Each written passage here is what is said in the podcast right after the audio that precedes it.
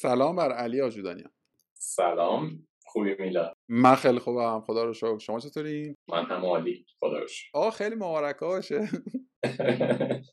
ممنون، مرسی. خیلی داغ.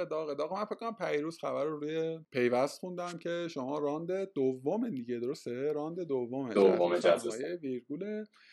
به جهات مختلفی خیلی اتفاق زیبایی جدا. یکی برای من به عنوان کاربر در واقع ویرگول، حالا جدای از اصلا رفاقت با خودت، یکی این که شما جزو معدود استارتاپ های ایرانی هستین که خارج از تهران تونستین بمانید، حالا رشد کردنش به کنار، تونستین توسعه پیدا کنید.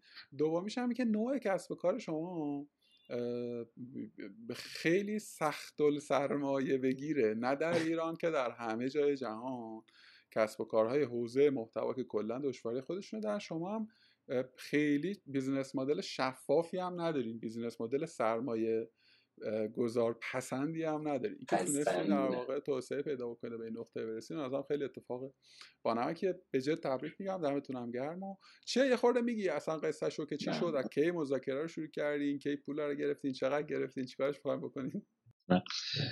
مرسی ازت. آقا راستش همونطور که خودت گفتی کلا پروسه جذب سرمایه داخل حوزه محتوا، مخصوصا محتوا داخل ایران، سختی‌های خاص خودش رو داره و خودت هم که توی این چند سال گذشته باهاش دست و پنجه نرم کردی و خیلی واقع هستی به موضوع. صحبت‌های ما شروع صحبت‌های جدی ما برای جذب سرمایه راند دوم ویرگول از ابتدای تابستان سال گذشته شروع شد و خب پروسه خیلی نسبتاً طولانی سپری شد. یه مقداری هم خب به خاطر موضوعیت ویرگول از طرف سرمایه‌گذارا و یه مقداری هم به خاطر حالا یک سری سختگیری‌هایی که خود من شخصا داشتم برای اون افراد جدیدی که میخوان داخل بورد شرکت قرار بگیرن و حالا سهامدار ویرگول باشن، همه این موضوع دست به دست هم داد تا یک پروسه حالا چندین ماهه‌ای اتفاق بیفته.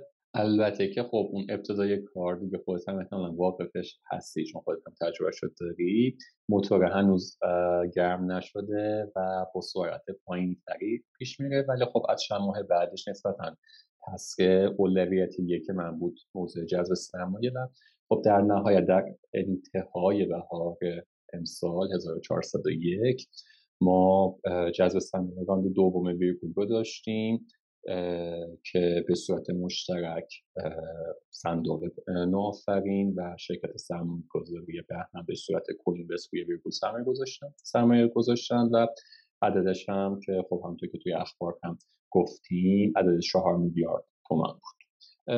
خب خیلی ما فکر می‌کنم که در مورد اینکه ویرگول چی هست و روی چه موضوعی پوزیشن کرده در حال حاضر که یه شبکه اجتماعی محتوای متن به زبان فارسیه نیازی به توضیح نداریم و یه بخش خیلی زیادی از هم فعالیت‌های ویرگول قراره که در امتداد همین مسیر ما باشه، پشت توی ورتیکال‌های مختلف، تولزهای بهتر، تولزهای مورد نیاز برای یک سری از مخاطبینی که تا امروز چه به صورت نویسنده چه به صورت مخاطب هنوز جذب ویرگول نشدن، تا بتونیم حالا هم تعداد یوزرها و هم میزان تعاملی که کاربران داخل ویرگول دارن رو بیشتر کنیم و بالاتر ببریم. در کنار این موضوعات خب احتمالاً خودت هم باهاش آشنا باشی، ما مدت زمانی است و چیزی نزدیک به 1 ساله که به صورت حالا پرایویت و به صورت اول تستی و حالا دیگه کم کم موتورش روشن شده روی انواع جدید محتوا داخل ویرگول سرمایه گذاری کردیم. خب آن چیزی که تا امروز ویرگول رو بهش میشناسن خیلی از افراد همون فعالیتی هست که توی حوزه محتوای متن داریم که خب اتفاق خیلی خوبی هم افتاده. حالا خیلی از افراد داخل اکوسیستم خودمون و کامیونیتی های دیگر زمانی که بخوام یک محتوای متنی منتشر کنن، خبر، مقاله یا انواع اقسام دیگرش از ویرگول استفاده میکنن و ما به دنبال این هستیم که این کلونی که امروز بهش رسیدیم، این اتفاقی که امروز تونستیم فراهمش بکنیم و اتفاق بیفته رو داخل میدیوم های دیگر تا حدی ویرگول رو واردش بکنیم. استارتی که ما در حال حاضر زدیم هماهنگ کردن و پیاده سازی محتوای صوتی داخل ویرگوله. ما خب میدیوم محتوای صوتی میدیوم جذاب است و اتفاقا خیلی از مخاطبینی که داخل ویرگول یوزرهای لویال ما هستند و زیاد هم داخل ویرگول فعالیت دارند همیشه این احساس نیازگو به اینکه محتوای صوتی هم در این بین قرار بگیره و کمک بکنه به افزایش تعاملاتشون به ما داشتن و احتمال خودت هم واقف برش هستی چون همساید محتوای متنی هستی و همساید محتوای صوتی داخل پادکست خودت. میبینی که یک سری تعاملاتی رو ما میتونیم داخل محتوای صوتی داشته باشیم، یک سری اتفاقاتی ها رقم بزنیم که اون طرف رسیدن بهش داخل محتوای متنی کمی سخت و از آن طرف هم خب ولیوهای محتوای متنی داره، اتفاقات ویژه‌ای جلوی راه محتوای متنیه که داخل محتوای صوتی خب اونها رو نداریم و قابل تمیز شدن توسط تولز های بزرگ که ما هر روز ازش استفاده می‌کنیم. ما این مسیر رو داریم داخل ویرگول پیاده سازی می‌کنیم که کلونی محتوای متن و محتوای صوتی با آن فرمولی که ما متن نظرمون هست که توی این یک سال گذشته تست شده و پروف آف کانسپت خیلی خوبی هم ازش گرفتیم و حالا داریم بزرگترش می‌کنیم و پیشش می‌بریم. یکی از چالش‌هایی که احتمالاً خودت هم داخل پادکستت و داخل محتوای صوتی و ویدیویی قاعدتاً داری موزنه که اون دسترس پذیری و اون دسترس پذیری ارگانیکی که محتواهای متنی میتونن واسط ارمغان بیارن و محتوای صوتی نداره. مثالش رو بخوام بزنم، مطلبی منتشر میشه به صورت متنی داخل سرچ انجین ها ایندکس میشه یا مثلا سرویس هایی مثل دیسکاور گوگل میاد اونها رو کش میکنه بعد به دست مخاطبین جدیدی میرسونه. این یکی از قطعه‌های گم شده‌ای هست که ما داخل محتواهای صوتی و پادکستی خب تا امروز نداشتیمش و عمل اشتراک گذاری بیشتر دهان به دهان و اینکه یک نفر بیاد این پادکست رو بشنوه اشتراک بگذاره توی سوشال مدیاهاش برای بقیه نشه. از اون طرف ولی محتوای متن داخل ویرگول منتشر میشه و در طول یک سال بالای 1 میلیون مخاطب اومده مثلا از این مطلب بازدید کرده. این دیتای ریل، یعنی دیتایی هست که واقعا به اتفاق افتاده داخل ویرگول و پستی وجود داره که بیشتر از 1 میلیون مخاطب رو در طول 1 سال بشه. به هر حال مقداریشون یوزرهای تکراری بودن ولی قسمت بزرگ ماجرا یونیک ویزیتورها بود.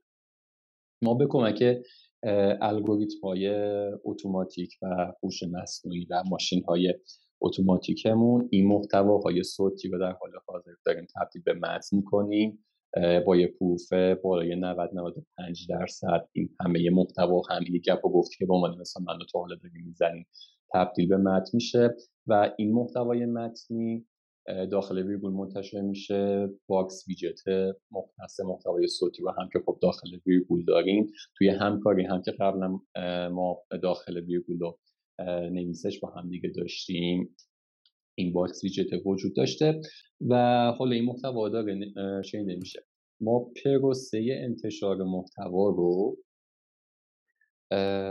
انتشار محتوای پادکستی و صوتی که خب از قبول یوزر هم میتونستن میان صوتهای خودش رو منتشر کنن ولی محتوای پادکستی رو یه پروسه 3 ماه نزدیک به 100 تا پادکست منتشر کردیم و 100 اپیزود پادکست دیگه لیست 10 نفر از پادکست های منتخب توی حوزه‌های مختلف منتشر کردیم و گذاشتیم دیگه روی پروسه تست، یعنی موضوع دیگه اپیزود جدیدی بهش اضافه نشد و در حال حاضر هفته به هفته با یه عدد میانگین 12-13% میزان شنیده شدن این محتوا داخل ویرگول داره بیشتر میشه. در حال حاضر به روی همون 100 اپیزود به یه عدد حدود 60-65 ساعت شنیده شدن این محتواها در طول 1 هفته رسیدیم ولی خب قراره این پروسه خیلی پروسه بزرگتری بشه. شما در واقع پلتفرم میدیوم خب در واقع میشه گفت که رول مدل شماست دیگه، درست میگم؟ یعنی هم به لحاظ دیزاینی هم ماهوی این فیچره با این دیتیل توی میدیوم نیست هست؟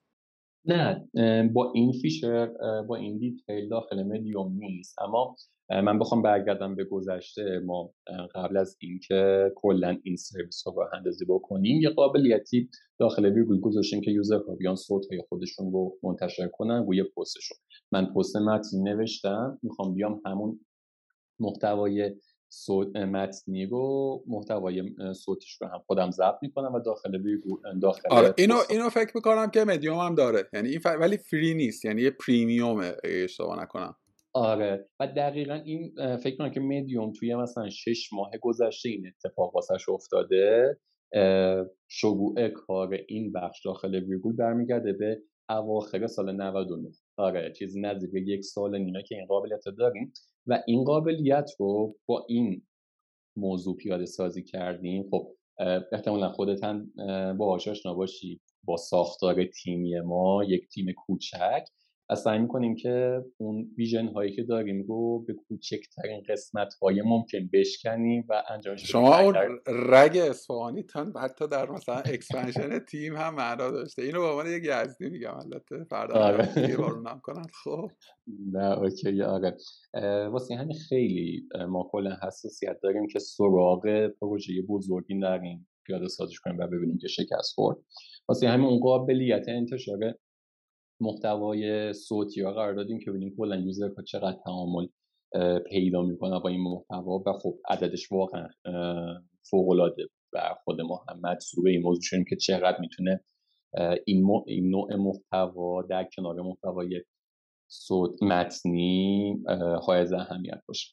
من فقط اینو یه چیز رو فقط اضافه کنم به فراخور تجربه. ما خب ببینید سرویس تولید محتوای صوتی داشتیم و تا شاتدانش کردیم به دلایلی موقتا و اینو ما هم تست گرفتیم. مثلا توی 20 تا آرتیکل 10 تاش چیز داشت، 10 تاش نسخه صوتی هم داشت که آدم میتونست همزمان بشنوه و 10 تاش نداشت. تایم آن سایت کاربر روی اون صفحه تفاوت معناداری داشت. خیلی‌ها میان آدم حال نداره مثلا 2000 کلمه رو بخونه، دکمه پلیو میزنه و شروع میکنه در واقع وب گردی کردن و اون پلی هم در واقع اونور هست.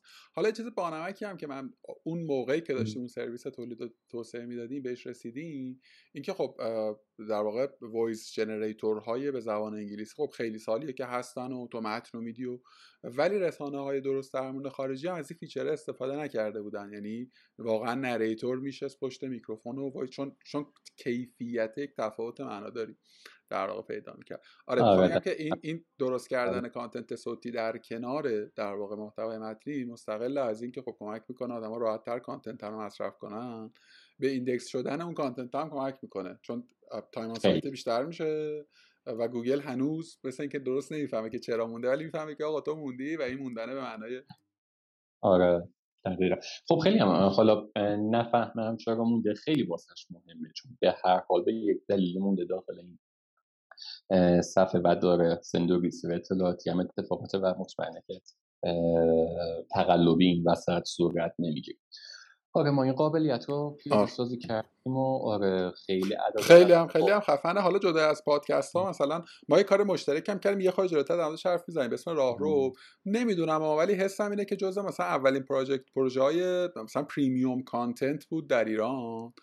هنوزم تک و توک بعد از اون اتفاق افتاد. ما یکی از دلایلی که راه رو نشد به نظرم اینه که ما یه خورده زود شروع کردیم و البته که ادامهش یعنی اون استمراره رو هم حفظ نکردیم، ولی دیدم که مثلا ترجمان الان روی سایت شما داره در واقع آرتیکل میذاره. دو سه تا پلتفرم‌های این شکلی هم در واقع رسانه‌های سنتی که در کنار صوت هم داشتن این اتفاقا رو دارن پیش میبرن و می‌خوام بگم فقط محدود به پادکست نیست، در واقع رسانه‌های غیر هم میتونن ازش استفاده بکنن. دقیقاً الان من اینجوری فهمیدم که شما، یعنی اینجوری میفهمم که شما در حوزه متن به یک در واقع مچوریتی رسیدین در وب فارسی، یعنی در واقع اون مارکتر و مارکت بلاگرها رو، مارکت آدمایی که هنوز دستی بر قلم و کیبورد دارن و میخوان روی پلتفرم واسطی متنشون رو بنویسن، تقریبا دیگه فکر میکنم همه میشناسن. حالا آدما دارن استفاده میکنن یا نمی‌کنند. رسیدیم به نقطه‌ای که خب حالا ما بیایم یه سری سرویس دیگه به بازی اضافه بکنیم و در واقع سرویس رو توسعه بدیم. احتمالاً گزینه‌های دیگه‌ای هم داشتی دیگه، یعنی گزینه‌هات محدوده و مثلا توسعه صوت نبوده. مترت برای یکی از مترها تو گفتی ها، میخوانم مترهای دیگری هم بوده برای انتخاب بین گزینه‌های مختلف توسعه و چجوری بین اینا انتخاب کردی؟ چون فکر میکنم که کسب و کارهای زیادی، احتمالا استارتاپ‌های زیادی به این نقطه میرسن، حالا نه اینکه الزام به در واقع تسلط بر مارکت خودشون برسن و به این نقطه که آقا من تو این بازیه رسیدم به یک نقطه‌ای، حالا میخوام بیزینس توسعه بدم، میخوام یه خورده بزرگترش بکنم، کدوم وری در واقع بیزینس رو برم؟ شما چجوری بود مدل تصمیم گیریتون؟ ببین، یکی از تلاش‌هایی که حداقل خود ما به شدت زیاد داشتیم این بود که توی خواب این قضیه وارد نشیم که چون داخل ویرگول و داخل محتوای متنی به موفقیت خوبی رسیدیم و اورنس خوبی رسیدیم، یوزرهای زیاد میلیونه هستن، پس هر کار دیگری که بکنیم احتمالاً موفقیت آمیزه داریم، نمیدونم فلان خدمت رو بفروشیم، این فلان کالا رو اضافه بکنیم، اینجوری حساب داخل وارد این خواب شیرین و رویای شیرین نشیم و خیلی موضوعات بود که واقعا بهش هم حس داشتیم و حداقل اعداد و رقم‌های اولیه، اعداد و رقم‌های خوبی هم واسه ما بودن وقتی که تست‌های اولیه می‌کردیم. برای همین رفتیم سراغ اینکه بیشترین سنخیت‌ها رو در حال حاضر با ویرگول فعلیمون داشته باشیم. این قابلیتی که دارم در موردش صحبت می‌کنم، خب قابلیت تحلیل صوت، انتشارش به صورت محتوای متنی خیلی سنخیت بالایی با خود ویرگول داره، هرچند که ما تستش کردیم توی چندین پلن، یعنی ما بعد از 6 ماه 7 ماه از اینکه سرویس رفته بود بالا با سرویس دهنده های مختلف حتی واسه تبدیل استفاده میکردیم، ما بعدا به این نتیجه رسیدیم که میتونیم وارد مراحل جدی‌تر قضیه بشیم و از روز اول هم هزینه‌ای برای توسعه شده. یا مثلا میگم ما نزدیک به 1.5 سال محتوای صوتی به ویرگول اضافه شده. تازه از 3 ماه پیش قسمت آمارگیر محتوای صوتی ما داخل ویرگول اضافه شده. یعنی میخوام بگم که چقدر ببینید پروسه طولانیه تا اینکه ما روی یک قسمتی از محصولمون به نتیجه 100% برسیم که این دیگه کاملا میخواد وارد پروسه بشه. این سنخیت خیلی مهمه، چون دقیقاً همین حالا یوزرها میان برای اون پادکست، یعنی سرچ کردن داخل پادکست، یک سرچشون هستن که پلی میکنن، ولی یک سرچشون که دقیقاً واقعاً تا یه بخش زیادی از محتوا رو هم اسکرول میکنن و میخونن، یعنی علاوه بر اینکه محتوای صوتی پلی و یا پلی نیست دارن میخونن. واسه همین این نزدیکیه و این یکسان بودن با محتوای فعلی ویرگول، با ساختار فعلی ویرگول خیلی برای ما اهمیت داره.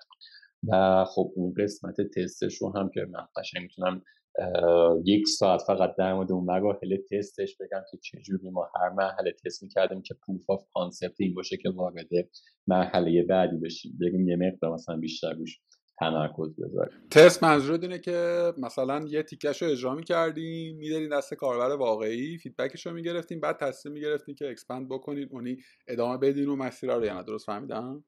دقیقاً. بعد این کند بودن این فراینده احتمالاً به خاطر کمبود منابع انسانی و ریسورس بوده، یا اینکه نه داشتین مته به خشخاش قصه میذاشتین، دیتیل شده بودین، یا هر دو؟ ببین راستش اون مته به خشخاش گذاشتنم که میگی خب درسته، ولی آخرش رو بخوام در نظر بگیرم اینه که خیلی از موضوعات وارد بحث ریسورس میشه. مطمئناً فکر میکنم که هر شخص دیگری به جز علی آجودانیان در جای من نشسته بود، جای من بود، شرکت رو جور دیگری اداره میکرد. شاید میرفت شرکت رو اکسپند میکرد، 10 نفر، 20 نفر، 30 نفر به عنوان مثال، همون 2 سال پیش 3 سال پیش تعداد نیروی اچ‌آر شرکت میشد. اما من با فعالیت داخل حوزه محتوا آشنا، با محدودیت ها، مخصوصا محدودیت های مالی، محدودیت هایی که شرکت های فعال داخل حوزه محتوا دارن. من توییت پیوست که حالا در موردش اول جلسه صحبت کردیم چند تا کوت داره که خیلی خب حرفشون جالبه، میگه که برای سرویسی با 1 میلیون و مثلا 800,000، حالا اونها نگفتم ولی من در مورد اینکه 800,000 تا یونیک رجیسترد یوزر یا مثلا سرویس که در حال حاضر مثلا 7 میلیون مانتلی اکتیو یوزر دارن، میان به صورت رجیستر شده یا آن رجیستر از ویرگول استفاده میکنن. این عدد شاید عدد عجیب غریبی باشه، ولی بله به هر حال شرایط اقتصادی، حوزه فعالیتی که ما داریم حوزه‌ای هست که نمیتوانیم مثل بقیه حوزه‌ها اون رشد سریع HR رو داشته باشیم و برای همین آخرش همه چیز رو میسپارم سمت اون قسمتی که واقعا محدودیت هایی که ما توی این من فکر میکنم تو اگر که همین امشب یه دونه کد تبلیغات نیتیو بذاری تو همه صفحات مثلا ویرگول حدس همینم اصلا 3 ماه کل پول این فاندر رو در میاری. خب یعنی به فراخور حجم ترافیکی دارین و در واقع کلین بودن مثلا 16 تا بنر نداشتن و اینا، حس میکنم مثلا توی باکس زمانی کوچکی این اتفاق میفته. چرا این کارو نمیکنی؟ یعنی میخوام بگم که ببین من یک نکته‌ای که دارم در مورد ویرگول اینه که حالا سوال بعدی میره که شما بیزینس مدل پیچیده‌ای دارین، ریونیو استریم های محدود و سخت الوصولی دارین، ولی یه دونه دارین که شیر نفت قشنگ، یعنی تو اینو بازش کنی یه بنر بفروشی اون بالا مطمئنم مثلا همین الان به راحتی تو میتونی مثلا یه تاپ بنر بدی مثلا چه میدونم مثلا روزی 10 میلیون تومان ات لیست، خب بلکه هم شاید عدد بزرگتر باشه. چرا این بازیه رو نمی‌کنیم؟ من میدونم چرا نمی‌کنیم ولی یه دور خوبه که بیا در مورد اینم حرف بزنیم که چرا. آره دقیقاً. این دکمه مثل اون دکمه ارسال موشکی هست که مثلا زیر دست رئیس جمهور آمریکا دیگه لحظه آخر ما می‌خوایم بزنیم، ولی خب واقعا من بعید می‌دونم که حداقل تا وقتی من باشم این دکمه زده بشه داخل ویرگول. ببین راستش ما داخل ویرگول در کنار همه کارهایی که میکنیم داریم تجربه فروشی هم میکنیم. این تجربه یوزرها، اون تجربه‌ای که کاربرانمون چه مخاطبین چه نویسندگانمون داخل ویرگول دارن خیلی برای ما حائز اهمیت و شاید آن چیزی هم که ویرگول بعد از اون دوران افول و اتفاقات ناخوشایندی که برای سرویس‌های وبلاگ نویسی و انتشار محتوا به زبان فارسی افتاد، تونست مجددا یه چراغی داخل این جمع روشن بکنه و اتفاق براش افتاد این بود که واقعا ارج دادیم به مخاطبین، ارج نهادیمشون و در کنارش ما سعی می‌کنیم تجربه‌های دیگرمون رو بفروشیم و از راه‌های دیگری کسب درآمد بکنیم. بله مطمئنم که همیشه تبلیغات نیتیو ارز یا اینکه پاپ باز بشه تا زمانی که مثلا اشتباهاً یک جایی از این بنر رو کلیک بکنی که اون تب جدید باز بشه، این تب بسته نشه، درآمد خیلی خوبی برای ما ایجاد میکنه و مطمئنم از همین لحظه هم بی‌نیاز میشیم به هر سرمایه‌ای در راندهای بعدی. اما ما توی لاین های بیزنسیمون خب یه چند تاش خودت باشه، فکر کنم همشو با آشنا هستی تو هم، ولی میتونیم توضیح بدیم. آره یه دور اصلا بیا به ما بگو که آقا ویرگول از کجا و یا کجاها پول در میاره، چون احتمالاً کاربر در واقع مخاطب و مصرف کننده ویرگول، کسی که در واقع میاد و میخونه یا احیانا مینویسه، خیلی مواجه نمیشه با اصلا گزینه‌هایی که بخواد مثلا چیز بکنه، بخواد مثلا کار کامرشیال بکنه. یه دور به نظرم خوبه که اصلا بگی که مدل‌های درآمدیتون چیه. ببین یکی از مدل‌های درآمدیمون که خب همکاری اصلی ما و نویسش هم روی همین موضوع بود، بحث پرمیوم کانتنت ها داخل ویرگول. خب خیلی از مجلات، خیلی از گروه های مختلف هستن که به تولید محتوا داخل فضای آفلاین و آنلاین میپردازن که متاسفانه در طول سالهای گذشته هم خیلی مثلا ما عادت کردیم که این محتواها به صورت رایگان به دست ما برسن و به صورت رایگان ازشون استفاده بکنیم که خب این موضوعاتیه که ما سعی کردیم داخل ویرگول و پخش فروش محتوای ویژه یک راهی رو برای کسب درآمد این تولید کنندگان محتوا ایجاد بکنیم. به صورت ماهیانه افراد میتونن مشترک یک سری از مجلات، یک سری از انتشارات یا حتی یک اکانت بشن و محتوایی که اون انتشارات اون مجله منتشر میکنه رو حالا با یه پالیسی هایی به عنوان مثلا خودش انتخاب میکنه که 2 تا مطلبش رایگان باشه، 10 تا مطلب دیگرش پولی یا به هر شکل دیگر. اون محتوای رایگان رو یوزر ها میتونن دسترسی داشته باشن، کامل بخونن، 100% فری هست، ولی دسترسی به اون محتواهایی که فلگ محتوای پولی روشون خورده دیگه با پرداخت اشتراک و خرید حق اشتراک ماهیانه فقط براشون فراهم هست. این یکی از لاین های اولیه راه درآمدزایی ویرگوله. در کنارش ما یک سری از قابلیت های دیگه در اختیار بیزنس ها از ابتدای فعالیت ویرگول میدادیم، مثل اتصال ویرگول به دامین اختصاصی یا یه سری ایجاد تبلیغات شخصی سازی های غالب داخل انتشاراتی که از این سرویس استفاده میکنن و غیره.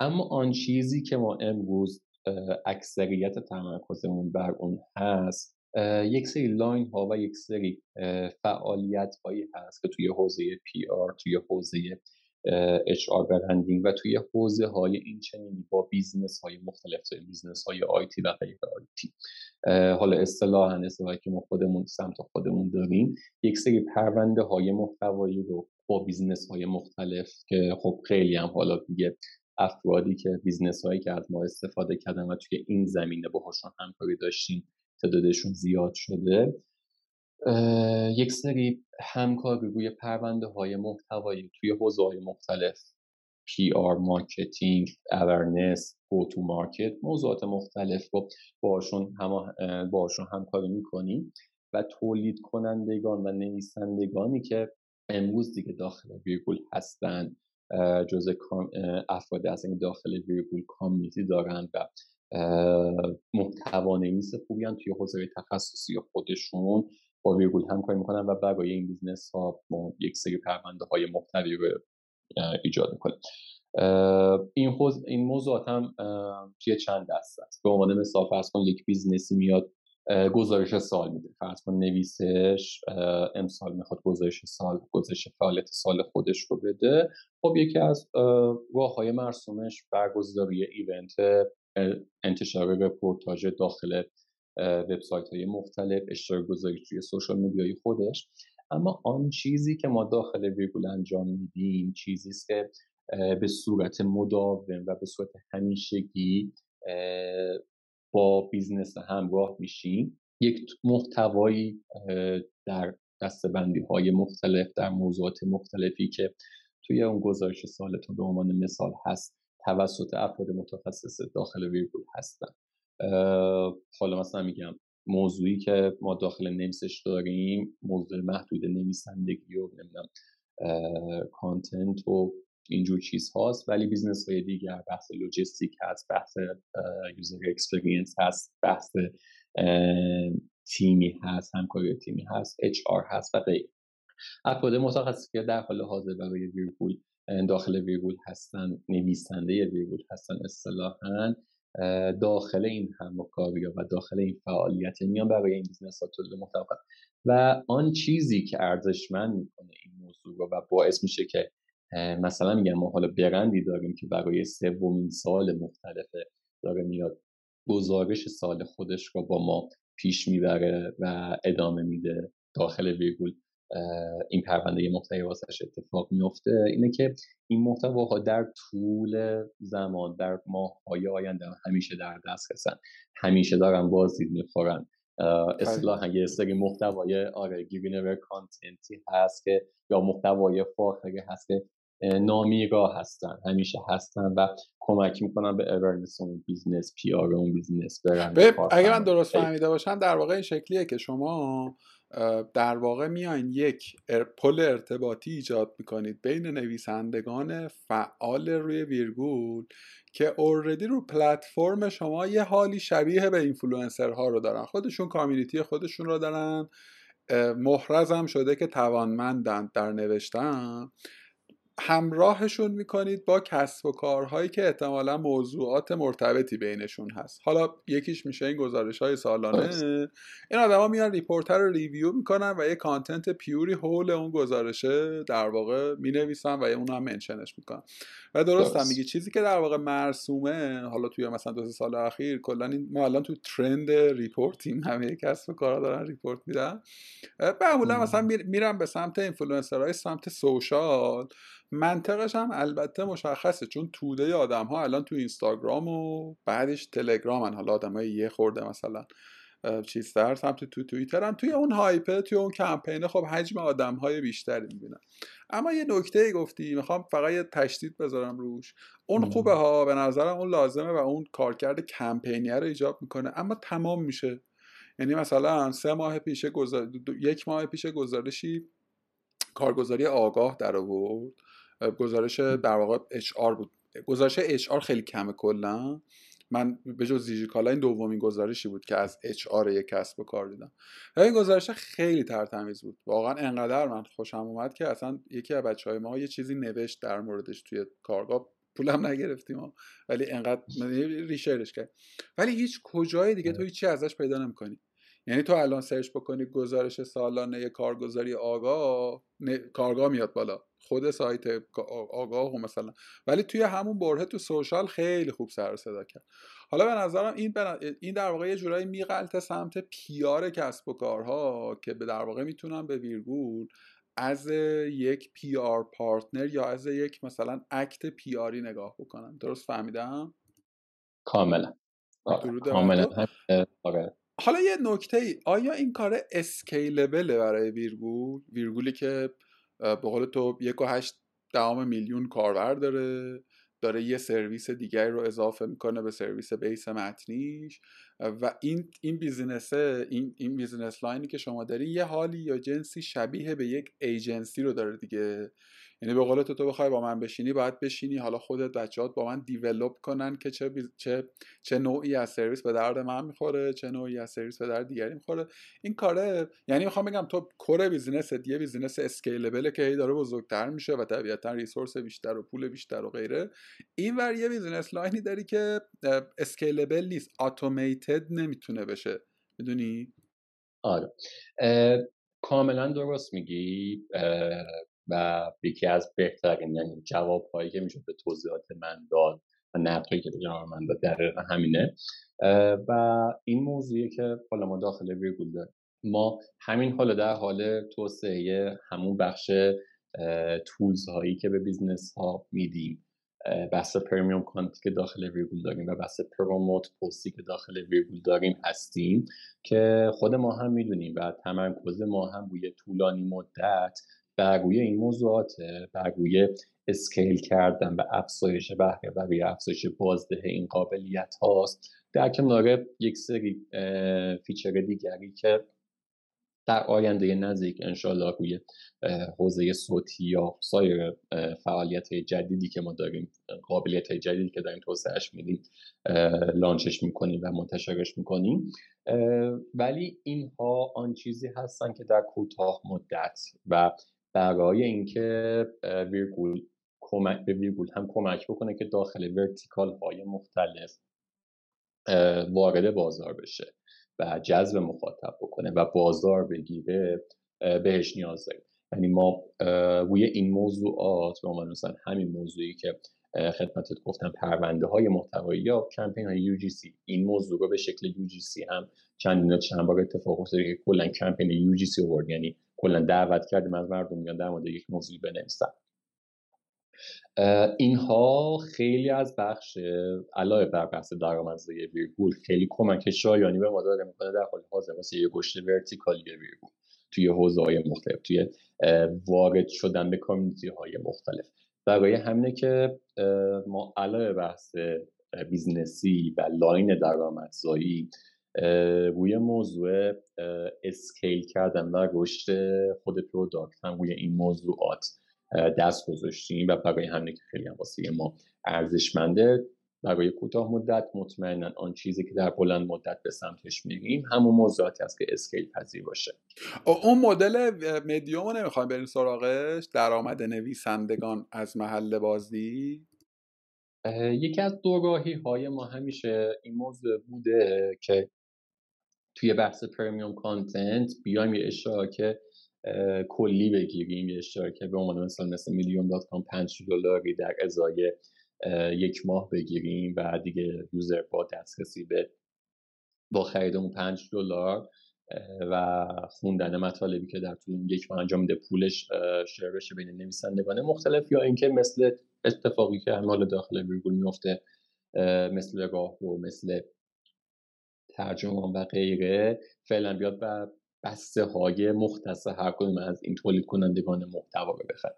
در حال حاضر اون چیزی که ما تست رو بررسی کردیم و دیدیم که بهترین گزینه است واسه پیاده سازیش داخل ویرگول این سمته.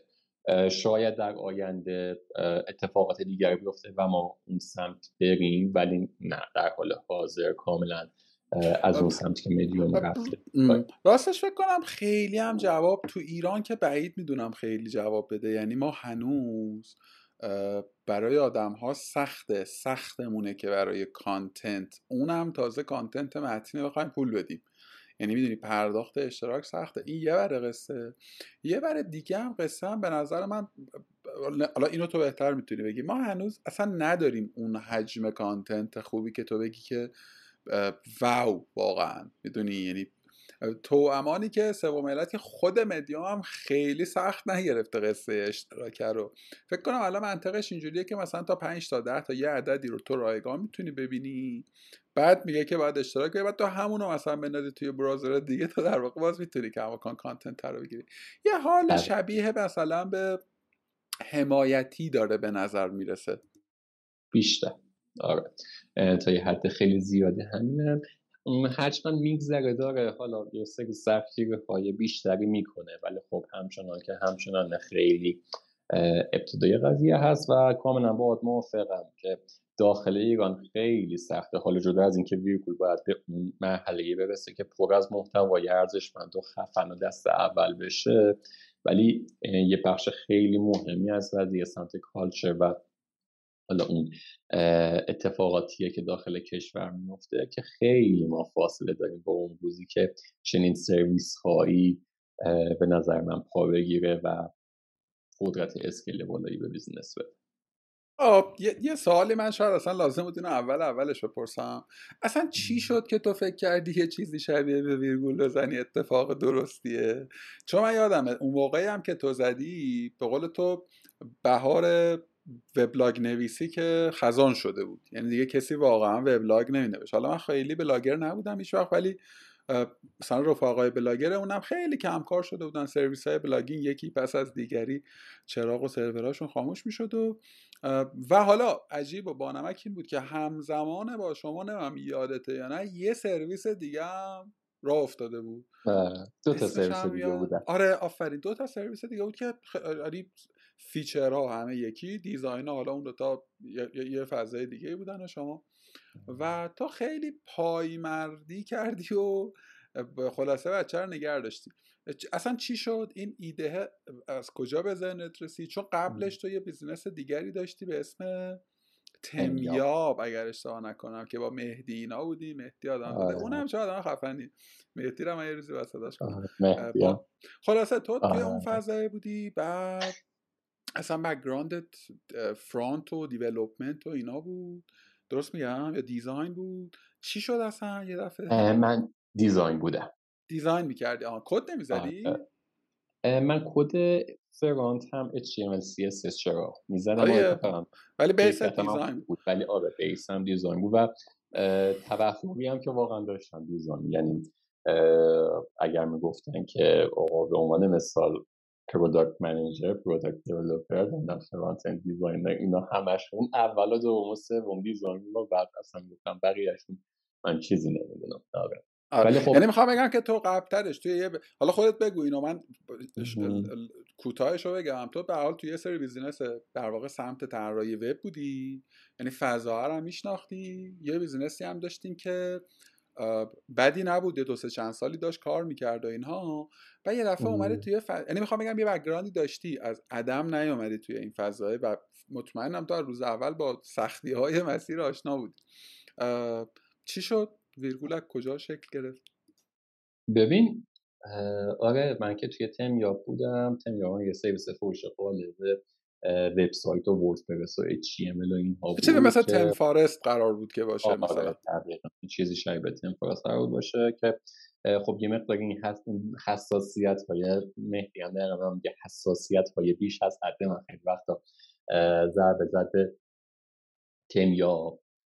مثلا میگم من میگفتم که تم ترجمه شده، تمایی که مثلا مردم میان از سوی تیم فارست برمیدارن فارسیش میکنن و میذارن داخل تیم یا به هیچ وجه امکانه اینکه منتشر بشه نیست، چون که این کار غیر قانونیه، چون این درست نیست که مثلا قابلیت من ببخشید خیلی رو ساده میگم اسم دزدی گوش میذارم که قالب کسی دیگه رو برداشتیم فارسیش کردیم و داخل سایت خودمون بذاریم و بفروشیم. و خب زمانی هم که تیم یاب لانچ شد تا یک سال و شاید چند ماه هیچ رقیبی هم نداشتیم، بعدش چند تا رقیب اومدن و خب همون حساسیتی که من داشتم و خب مهدی هم دمش گرم واقعا بخوام راه اومد اوکی داد که آره اوکی حساسیت رو ادامه بدیم، باعث شد که اون سرویس ها پا بگیرن، فروش خیلی خوبی هم داشته باشن. ولی خب آخرش آن چیزی نبود که من دوست داشتم.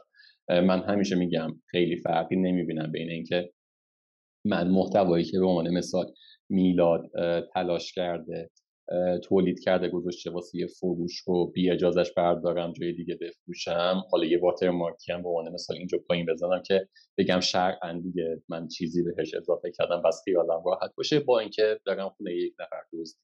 خیلی حالا شاید تند باشه این نظریه، ولی خیلی تفاوتی بین این دو تا موضوع من هیچ وقت واسه همین خب کلاً تیم یاب آن چیزی که ما می‌خواستیم بهش برسیم اتفاق نیفتاد.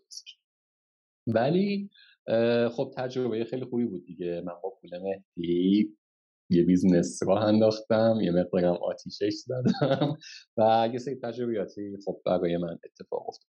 ولی در طول همه سال‌های گذشته‌اش و حتی داخل تیم یاب موضوع تولید محتوا و موضوع وبلاگ برای من حائز اهمیت بود. توی هر کسب و کاری که بودم، تعداد زیادی هم نبود، 3 کسب و کار تا قبل از اون بودم با خود تیم یاب، یعنی 3 تا کلا کسب و کار دیگر به جز ویرگول من تجربه دارم. داخل همه اونها لاین تولید محتوا وبلاگ رو راه انداختم. مثلا میگم شرکت طراحی سایت بودیم،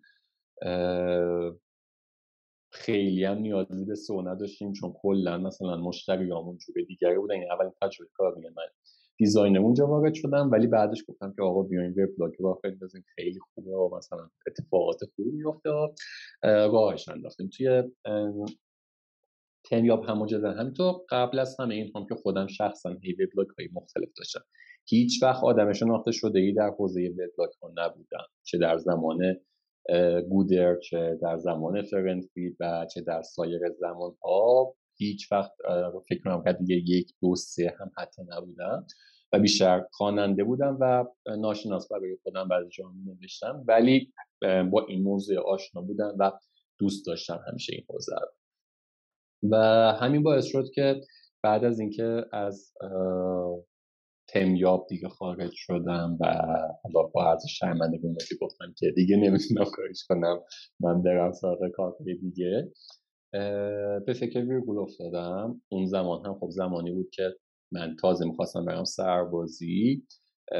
با 2 تا از بچه‌ها، علی و پیما، صحبت کردم که بعد از اینکه من از آموزشی برگشتم اگه پایه باشید بیایم مثلا همین سرویسی بزنیم. نمونه‌اش هم که خب medium.com بچه‌ها به خاطر اینکه کاملا ساید فنی فرانت و بک بودن، با میدیوم آشنا بودن، خیلی مقاله داخلش خونده بودن و حس داشتن بهش، یعنی این حس مثبت وجود داشت.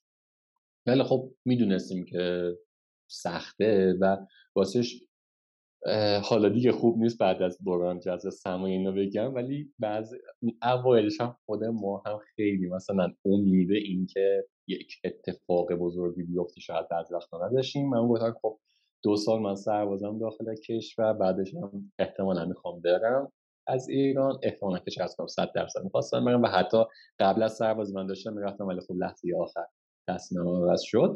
این دو سالم که کسی من رو استخدام نمی‌کنه احتمالاً، پس بیام از وقتم استفاده دیگه بکنم و یه سرویس دیگه راه بندازم. همینجوری اون رو تا کوفاندر تا پول می‌گرفتن یا نه؟ دلی اومدم پای کار. آره اونها هم دلی اومدن، واسش دلی اومدم پای کار و جدا از هر چیزی منم دیگه خیلی پولی نداشتم هم که بخوام کنم، خواستم هم نبود که آره دقیقاً، چون سربازی بود، استارتاپ جدید هم بود و خب منم تمرکزم رو کامل گذاشتم روی ویرگول، یعنی در طول اون یک سال سربازی که هنوز جذب سرمایه‌ات بود کامل داشتم از پسنداز هزینه می‌کردم. یعنی پس کاست هم داشتی می‌کردی کم کم کم کم. با چه امیدی؟ با امید مثلا جذب سرمایه و پول گرفتن، با امید درآمد پیدا کردن از محل خودت چی بود؟ یعنی اون ویژن اولیه چی بود؟ استپ اولیه چی؟ الان می‌فهمم، الان میگم آقا من 8 تا مسیر اکسپنشن دارم، برند دارم، بلا بلا بلا. اون روزی که هیچ نبود و توی یک مارکتی که امیدی هم بهش نبود. من یار فکر کنم به خودت هم گفتم، من اینجوری بودم که آجی ویرگولم بنده خدا چیز میکنه، فیل میکنه. من مطمئن بودم تقریبا.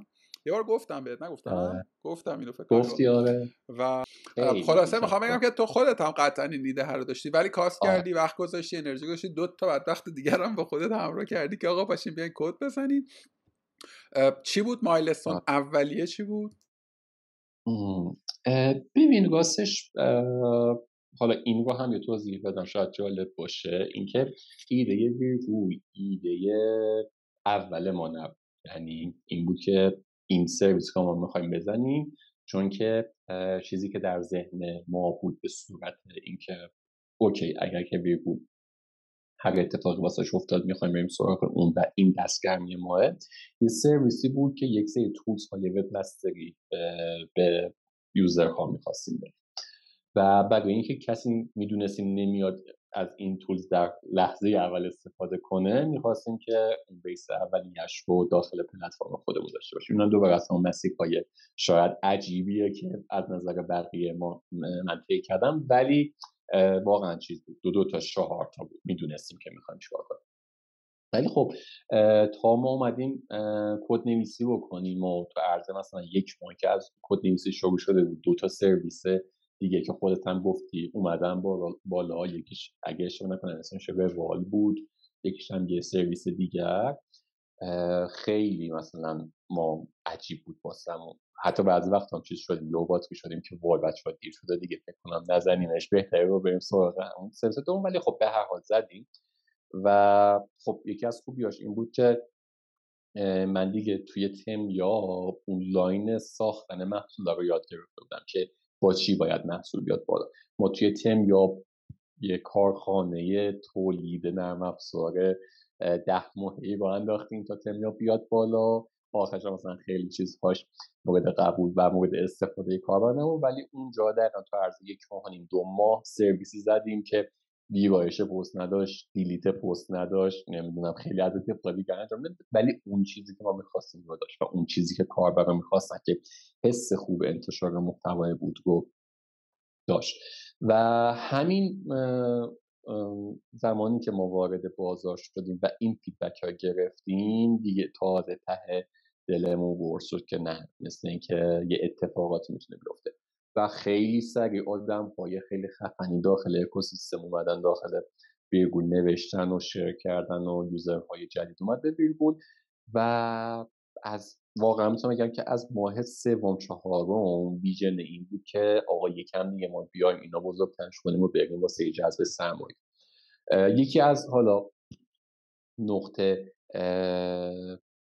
تاریک‌های کارنامه من، نقطه تاریک‌های ابیلیتی های من و قدرت های من در اون زمان، شاید هنوزم بتونیم در موردش صحبت کنیم ولی خب مطمئنا خیلی کمتر شده، بحث پول در آوردن از سرویس بود. واسم سخت بود، واسم یک موضوعی بود که شاید سنسیبل نباشه، نرفتم این سمت و اون سو کار بکنم و واسه همین ویژن جذب سرمایه بود. و خب از اینکه اون زمان این ویژن رو هم داشتم کاملا راضیم. نمیخوام بگم که نریم سراغ پول در آوردن از سرویس از همون اول کار، ولی من خیلی خوشحالم و خیلی راضیم که تمرکزمون رو گذاشتیم روی بزرگ کردن پلتفرم هر هفته و هر ماه داشت چند 10 برابر و چند 100 برابر میشد توی این یک سال اول و خب ما زیر 1 سال اونجا از سرمایه اولمون از شرکت رهن ما کردیم که خب من فکر کنم که یکی از بهترین تصمیماتی هست که من واسش داخل ویرگول من چه علی و پیمان گرفتیم، باعث اتفاقات خیلی بهتری برای ویرگول شد.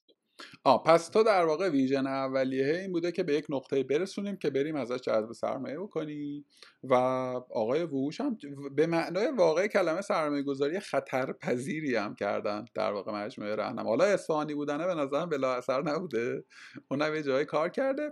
چجوری متقاعد کردی؟ یعنی چی رو فروختی؟ یعنی ویژنی که فروختی چی بود؟ گفتی آقا این پول در میاره چی میشه؟ آره ببین، موضوعی که بود خب یکی از خوبی‌های شرکت رهنما که خب آقای بوخوش و البته دیگه اون زمانی بود ورود ما به شرکت رهنما که آقای هندی دیگه بالا سر قضیه بود و بحث جذب سرمایه داخلی رو انجام میداد و خب در کنارش آقای بوخوش هم بودن. یکی از خوبی‌هاشون بود که دقیقاً سوشال رو میشناختن و پلتفرم رو میشناختن و دقیقا برخلاف خیلی حتی سرمایه گذارانی که حتی همین امروز هم باهاشون صحبت کنید فقط به فکرن که فروش 2 تومانی خود رو بکنید 4 تومن 8 تومن 10 تومن 20 تومن و همینطور درصد خوشش بدی، در ابتدا میگفتن که ما خودمون میدونیم که این آن چیزی که باعث این میشه که سرمایه گذاری درستی از آب در بیاد و موفقیت آمیز باشه اینه که این پلتفرم بزرگ بشه. اونها همیشه حساسیتشون روی فروش بود، ولی خوشبختانه اون بزرگ کردن محصول براشون بسیار حائز اهمیت تر بوده، چون خودت هم دیگه این رو فکر کنم که خیلی خوب بدونی توی این حوزه. این پلتفرم ها و این سرویس ها درسته که پول در آوردن واسهشون مهمه، ولی آن چیز، اون اتفاق اصلی که میتونه براشون بیفته آن زمانیه که دیگه اون بزرگیه مهم و اون بزرگی که خود تاثیرگذاری دیگه. من فکر میکنم نقطه به من امیدوارم ویرگول یه روزی این اتفاقه که خیلی هم ازش دور نیستین، یه سری کارا باید بکنین که اون چیزی که ویرگول تو صفحه اولش انتخاب سردبیر میاد بتونه یه گیمی رو عوض کنه. یعنی اون نقطه اون جاییه که مثلا دیگه نمیشه روش قیمت گذاشت، میدونی یه خورده کارتون سخته. یه کاری رو نمیدونم حتما با درایت بوده، شما به زعم من به درستی توانستید مرز بین رسانه و پلتفرم بودن رو تمیز بدید و تفکیک بکنید، چون خیلی مستعد این بودید که بغلتید تو زمین رسانه و رسانه بشوید و از اون حالا میشه گفت که مثلا وظیفه اسمش نمیشه گذاشت، ماهیت پلتفرمی فاصله بگیرید و از اون ورم غش کامل هم نکردید به این سمت، یعنی اون رولر هم دارید. به نظر این وسط بودنه خیلی شبیه به شاید مثلا بشه گفت که میدیوم هم تو دنیا تقریبا حالا میشه گفت که به اون سمت رفته و داره سعی میکنه که تاثیرگذار باشه توی ترندها، توی روندها و رویه‌ها. من فکر میکنم خیلی فاصله ندارین ازش و نکته مهم اینه که اوردی شما دیگه کامپتیتوری هم نداری، میدونی، یعنی شما رو میرسین انشالله به اون نقطه. آخری چیزی که نه آخریش نیست، به مهاجرت به تهران فکر نکردی توی این سالها؟ مهاجرت به تهران راستش رو بخوام بگم اتفاقا اون اوایل بحث جذب سرمایه رانده اول ویرگولی که از حساسیت‌های خیلی بزرگی که هر سرمایه گذاری که باهاش همسم حتی مجموعه رهنما داشتن روی ویرگول خب همین بود. خب بچه‌های کامیونیتی هم میدونن اتفاق خوب برای رهنما که خب خیلی هم براشون احترام قائلم، زمانی افتاد که از اصفهان موو کردن تهران و وارد حالا بازار بسیار بزرگتر شدن. اما اون چیزی که من اعتقاد داشتم این بود که این حرکتی که ما داریم انجام میدیم، اون کاری که ما داریم انجام میدیم در حال حاضر در این سالها نیازی به حضور در تهران و پایتخت نداره و من با بودن در شهر دیگری به جز تهران میتونم بسیار بسیار بهتر، به دور از همه حاشیه ها، به دور از همه ایونت های عجیب غریبی که هر روز و هر هفته مثلا داره برگزار میشه و وقت آدم رو میگیره و وقت تیم رو شاد بگیره و هیچ ولیویی واسش خلق نکنه، کار بکنم و پروداکت بهتری رو داخل ویرگول ایجاد بکنیم. و از اون طرف هم خب اتفاقی که میفته اینه که مخاطبینمون هم نیازی به حضور و نیازی به ارتباط در ببین این اتفاقه توی 2 سال گذشته به فراخور کرونا کاملا میک سنس میکنه، واقعا دیگه فرقی نمیکنه تهران باشی، استانبول باشی، مثلا اصفهان باشی، ولی قبلش یه خورده بازی این شکلی نبود، یه خورده خیلی همه چی حضوری تر بود، خیلی حضور داشتن و این فیس تو فیس کامیونیکیت کردنه خیلی معنادارتر بود و خیلی اتفاقات واقعا الحاشیه مثلا یه سری ایونت ها میافتاد و خب شما دور بودین از این فضا و من خودم الزام موافقش نیستم، ولی میخوام بگم ترند ذهنیه این شکلیه که آقا اگه تو شهرستانی باید پاشی بری مثلا در تهران که اونجا بتونی حالا بس بشید. خیلی الان خدا رو شکر کیس استادی غیر هم زیاد شده، مثلا بچهای کومودا سفت تو شیراز بودن و حالا هنوزم هستن، یه تیکشون اومدن تهران، بچهای پذیرش 24 کاملا در واقع در یزدن و ترکوندن دیگه، لید مارکتشونن.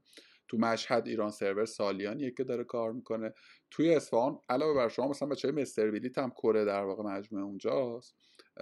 خلاصه که این شکلی. آقا درود بسیار بر تو. من یه چیز دیگه هم می‌خواستم بپرسم. این سوالی خیلی بی ربطه اون اول بعد می‌پرسیدم. ببین جذب سرمایه تو راند اول سخته ولی نه خیلی، میدونی سیستم درست باشه، کوفاندرها درست باشه.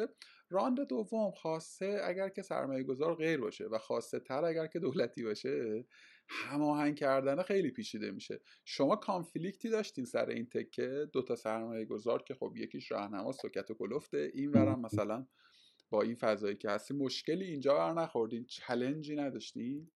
حالا اگرم داشتی بگو آفتی رکورد پاکش میکنم. نه ببین چالنجی که اتفاق نتونه بیفته واسش واقعا نه. حساس ببین یه سری موضوعاتی هست که خب شرکت‌های دولتی و نیمه دولتی خب به هر حال بازرسی و حسابرسی و اتفاقات عجیب و حول و حوششون اتفاق میفته که فکر می‌کنم که همه شرکت‌هایی که یه جذب سرمایه‌ای از یه بخش خصوصی و بعد بخش دولتی نیمه دولتی میکنن باهاش واقف میشن، قشنگ حسش میکنن که چه تفاوتایی بین این دوتا سرویس‌ها هست. ولی خوشبختانه چون که از اون ابتدا هم یعنی کلا حتی قبل از جذب سرمایه هم اتفاقات که داخل ویرگول داشت میافتاد کلین بود، چه از نظر حقوقی چه از نظر حسابداری و غیره، باعث چالشی این وسط نشدیم. از اون طرف ارتباط سرمایه گذار قدیم با سرمایه گذار جدید هم خب به صورت عجیب غریبی خوب بود و وارد چالشی نشدیم. موضوعاتی هست باید هم با آشنا هستیم، موضوعاتی هست که یک سری حق و حقوقی بعضی وقتا شرکت‌های سرمایه گذار میخوان که خب یک سری جا هم باعث میشه که کلا بحث مسکوت بمونه و کلا شاید اصلا دیگه ادامه هم پیدا نکرد با بعضی از سرمایه گذارها. یکی از حالا چالش‌ها واقعا اینه که اقتصاد کشور اونقدری دیگه محدود شده و کوچک شده که خیلی از سرمایه گذارانی که ذاتاً سرمایه گذار هستن و چی بخوام بگم برای اینکه فقط این بازی رو از دست ندن وارد این قضیه نشدن، فقط برای اینکه آخر سال پوزه مثلا اینکه ما از این موضوع حمایت کردیم وارد این باز نشدن، خب دست کشیدن از فعالیت و شاید اگر بازار بود مثل چند سال گذشته که درست بود، عدد رقم‌هاش میخوند با تورم هر روز این صرف‌ها زده نمیشد از ارزش‌گذاریه، اتفاقات بهتری میافتاد. اما مثلا اینو می‌خواستم بگم تو حالا اول گفتی دیگه، مثلا شما یه سال فرآیند مذاکره طول کشید و خب احتمالاً یه جایی از این بازی والویشن اتفاق افتاده. بعد تا اون موقعی که پیمنت اتفاق افتاده خب بازی عوض شده دیگه.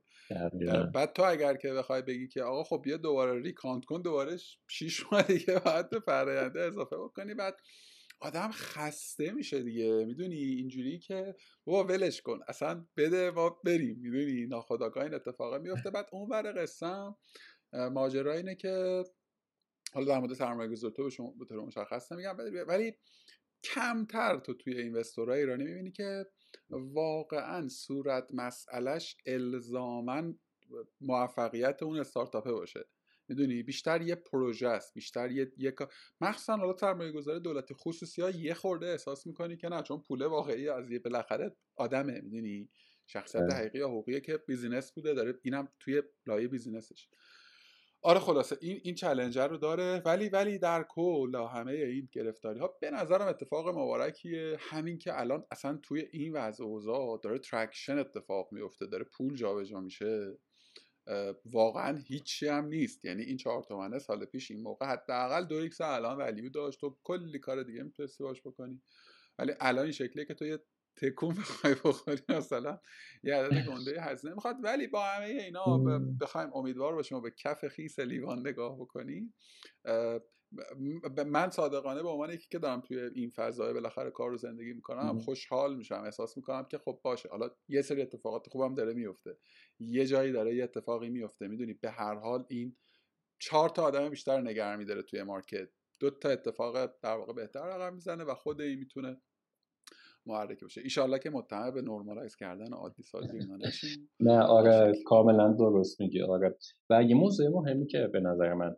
هست اینه که ما بتونیم در لحظه این قسمت موجود محصولمون رو خوب بفروشیم تا اون ویژنی که واسه آیندهش داریم میلاد رو بتونیم بهش برسیم. بله من خیلی راحت میتونستم احتمالاً 2 برابر این عدد جذب سرمایه بکنم، ولی خب احتمالاً درصدهای بیشتری میدادم، کپ تیبل عجیب غریبی میشد. ولی برای من علی آجودانی و تیم ویرگول در کنار همه این صحبتایی که انجام دادیم، این موضوع هست که تا قبل از تمام شدن این باند ویرگول باید به صورت 2 زبانه فعالیت بکنه و این 2 زبانه شدن نیازمند یک سری از اتفاقات هست که خب نیازمند به پول هست و با این پول من در حال حاضر با وجود این که بله از زمانی که ارزش گذاری شده چیزی نزدیک 30 یا 40% از والویشن رو از دست دادیم، والوی پول رو از دست دادیم، ولی همچنان من رو قادر میسازه که بتونم ویرگول رو یک پلتفرم مالتی لنگویج بکنم و آن زمانه که دیگه من دنبال والویشن ریالی نیستم میتونم. ببین تو هم والویشن پول رو از دست دادی 30%، این ورم تو مثلا 30% بزرگتر شدی، یعنی عملا تو نیمه ها فروختی. میدونی قصه. ولی میفهمم چی میخوام بگم که خیلی هم یه جایی دیگه واقعا نمیشم لاجیکالا، یعنی بیا به سرمایه‌گذارم یه خورده عقل بدیم، اونم تا دوباره بخواد دوباره همه این اسسمنت رو طی بکنه و این فرآیند رو بره دیگه، براش از ارزش در واقع میفته. شاید اصلا اینجوریه که با ولمون کن، مخصوصا تو بازار الان که خیلی هم من و تویی که از فاوندر نشستیم میخوایم بریم. مثلا 3 سال پیش بازار سرمایه گذاری یه خورده رقابتی بود به نفع فاندر، یعنی تو اینجوری بود تو نواشی فلانی هست فلانی، و واقعا مثلا برای ما حتی تو همون رانده اول ما 3 تا گزینه داشتیم که نقد بودن، میدونی. ولی خب الان بازی عوض شده دیگه، بازی محدود شده به سرمایه گذاری دولتی. الان یه دوست دیگه ای که اونم همین روزها ان شاءالله خبرش میاد، اونم اتفاقا 2 تا سرمایه گذار دولتی ان که کو اینوست کردن و این هم خیلی باحال شده دیگه. 2 تا سرمایه‌گذار با هم دیگه میان یه سیت میگیرن و در واقع تشریک چیز میکنن، ریسکشون رو شیر میکنن. اینم البته مدل بعدی نیست، مدل بانمکی تشریک آره مساعی و اینها. و خلاصه که مارکت عجیبیه دیگه، مارکت عجیب غریبه. ان شاءالله که از این پیچ هم مثل پیچ‌های دیگری که در 45 و 60 سال گذشته عبور کردیم از اینا عبور کنیم. یه چیزی هم من می‌خواستم بگم در مورد مشخصاً ویرگول. ببین همیشه همه میگن دیگه مثلا هر بیزینس ها شبیه فاوندرهاشون میشن. به نظر من تجلی این گزاره در تو و ویرگوله. میدونی فکر کنم آدمایی که مثلا گفتگو هم دیدن، حالا آدمایی که نزدیک بشناسن، بیشتر آدمایی که همین گفتگو هم دیده باشن شنیده باشن، تو یک آرامش و مثلا یک متانه، جنتلمنی خاصی در تو هست. خب یه مثلا یه چیز دیگه، یک و همزمان مثلا یه شکلی از مثلا آهسته و پیوسته روی، میدونی اصلا تو کرکترته. حتی مثلا چون بیرونم که مثلا یه روزی ما خواستیم خیلی اصلا همه چی ملو و ویرگول هم دقیقا همینه. هیچ وقت اکت هیجان زده من ندیدم. نمیخوام بگم کار اگزاتیک کردن هیجان زده مثلا بده یا خوبه ها. یه مثلا خط صافی رو گرفته با محرک‌های بیرونی، خیلی مثلا خم به ابروش نیورده و به نظر منم کار کرده. یعنی اگر که مثلا توی ای کامرس داشتی شاید کار نمی‌کرد، مثلا اگر یه پلتفرم اگریسیو رقابتی داشتی مدل که، ولی توی مثلا یه جایی از مارکتی که و این خیلی برای ویرگول ریسپکت ساخته و واقعا آدم‌ها دوستش دارن. میدونی چه بیزینس‌ها، چه آدمایی که دارن باش کار می‌کنن. چرا شما فکر کنید تنها بیزینسی هستی که رسانه‌ها ازتون پول نمی‌گیرن، با اینکه پتانسیلی میتونید رقیبشون بشید و باشید، ولی بعید میدونم تا حالا مثلا شما به رسانه‌ها پولی داده باشین. خیلی بعید میدونم. دوستتون دارن، میدونی تو محافل غیر که حرف می‌زنیم برند دوست داشتنی شده و این خیلی استه. خیلی دوست داشتم در مورد این تکه هم حرف بزنیم که چگونه ویرگول برند دوست داشتنی شد و اصلا بدل به فعل شد. یعنی الان داریم مثلا یعنی که آقا مثلا فلان پستو ویرگولش کن، میدونی میلیاردها تومان خرج میشه که مثلا به یه برندی تو اینداستری خودش به این اتفاق برسه. اسنپ بعد از سالیانی رسید به این اتفاق که آقا اسنپ بگیرم. یعنی طرف تپسی هم داره میگیره، میگه آقا من اسنپ بگیرم بیام. و خب توی یه فیلد دیگری، حالا درسته تو جامعه کوچکتری ولی جامعه که اتفاقا حساس‌تر. خلاصه که اینم یه کاری بوده دیگه، یه اتفاقی بوده که افتاده. چقدر پلنت بوده، چقدر نبوده، چقدر تو چه مسیر رسیده که لاولی برند به نظرم جای بحث گفتگو داره. ایشالله که در گپ گفتای بعدی. آقا من خیلی خوش گذشت به این گفتگو، خیلی لذت بردم. و من به نظرت سوالی بوده که بعد میپرسیدم و نپرسیدم؟ نه به نظر من هم همه چیزایی که می‌خواستیم در موردش صحبت کنیم. آره. آره. خدا رو شکر. دمت گرم. مشتاق دیدار. انشالله که تهران یا اصفهان ببینیم هم دیگر. انشالله حتما. مرسی. فدای تو شما. در تماس. خدا نگهدار. خدا.